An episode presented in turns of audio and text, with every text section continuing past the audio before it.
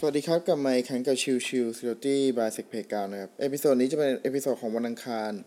ซึ่งจะพูดถึงเรื่องของ Security Vocabulary หรือก็คือคำศัพท์ทางด้าน Cyber Security ในวันนี้ผมจะพูดถึงเรื่องของตัว Cryptography นะครับ ซึ่งจะเป็นการหยิบยก Symmetric Cryptography กับ Asymmetric Cryptography มาใช้งานนะครับ พอในช่วงสัปดาห์นี้เนี่ยเดี๋ยวผมจะมีการพูดถึงเรื่องของ Telegram Signal แล้วก็ Line เลยจำเป็นจะต้องมีการเกินนำในเรื่องนี้ก่อนนะครับ ตัวของ Symmetric Key Cryptography นะครับ ก็จะเป็นลักษณะของการเข้ารหัสลับ แบบที่เรามี encryption algorithm อยู่ เรามี plain text อยู่ แล้วก็เรามี key อยู่นะครับ โดยตัวของ plain text ก็คือข้อความก่อนที่จะถูกเข้ารหัสนะครับ คือเราสามารถอ่านได้ปกติ พอเป็นลักษณะของตัว cryptographic อัลกอริทึมก็คือลักษณะของอัลกอริทึมที่เราจะเลือกมาเพื่อใช้ในการเข้ารหัสลับนะครับ อย่างเช่นตัวของ DS นะครับ Data Encryption Standard เป็นต้นนะครับ ส่วนของ Key นะครับก็คือ Key ที่ใช้ในการเข้ารหัสลับ และก็ถอดรหัสลับนะครับ ซึ่งอย่างที่ผมบอกครับ พอคำว่า Key อย่างเดียวเนี่ยมันกลายเป็นว่า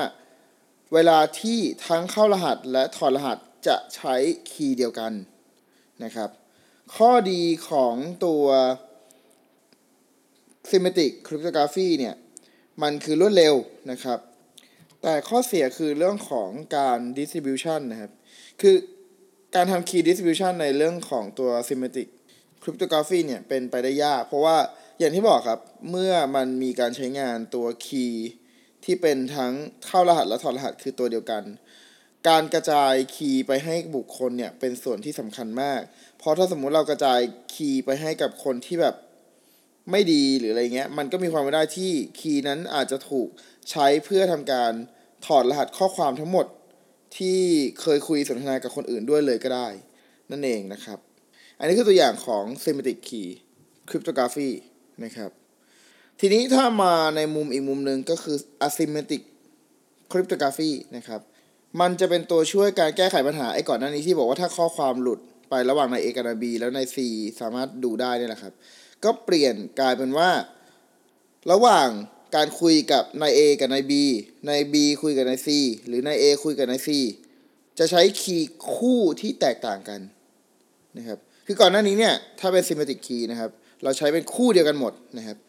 ทั้งถอดรหัสเข้ารหัสใช้คีย์เดียวกันเลย แต่ว่าพอเป็นตัวของ asymmetric เราจะแยกกันเลยว่า เฮ้ย การสนทนาระหว่างนาย A กับนาย B นะ เราใช้เป็นคีย์ชุดหนึ่ง อีกใน B กับใน C เราใช้คีย์อีกชุดหนึ่งนี่ครับ โดยคีย์เนี่ยจะแบ่งเป็นตัว Public Key กับ Private Key นะครับ Private Key คือ key ที่เราเก็บไว้ key ที่เป็น key ที่เป็น key ลับนะครับ เราต้องเก็บไว้กับตัว ส่วน Public Key เป็น key ที่เราเป็นคนส่งต่อให้กับคนอื่นนะครับ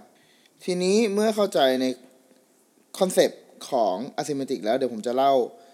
ตัวอย่างการพูดคุยให้ฟังนะครับ สมมุติว่านาย A จะคุยกับนาย B นะครับ สิ่งที่เขาจะทำคือเขาสร้าง Public Key กับ Private Key ขึ้นมาก่อนนะครับ หลังจากนั้นแล้วเนี่ยนาย A ก็จะส่งตัว Public Key ของนาย A เนี่ยส่งไปให้นาย B นะครับนาย B หลังจากได้ Public Key ของนาย A นาย B จะใช้ Public Key ในการเข้ารหัสข้อความนะครับ ก็คือเอา Pentext มาเข้าตัวของ cryptography algorithm แล้วก็ใช้ public key ของนาย A ในการเข้ารหัสนะครับ จากนั้นก็จะส่งข้อความตัวข้อความที่เข้ารหัสแล้วเนี่ยส่งไปให้นาย A นะครับ เมื่อนาย A ได้รับข้อความเข้ารหัสจากนาย B นะครับนาย A จะใช้ private key ในการถอดรหัสข้อความที่ได้มาจากตัวของนาย B นั่นหมายความว่า การคุยสนทนากันระหว่างนาย A และนาย B จะไม่มีทางที่จะล่วไหลไปได้ ยกเว้นว่า private key ของนาย A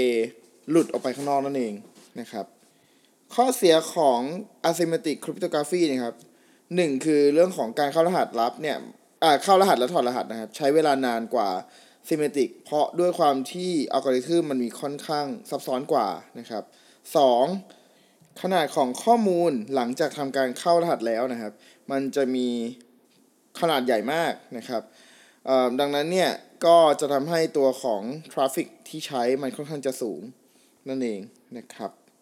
โอเค episode นี้ฝากไว้เท่านี้นะครับ ขอบคุณเพื่อนเข้ามาติดตามแล้วพบกันใหม่สำหรับวันนี้ลากันไปก่อน สวัสดีครับ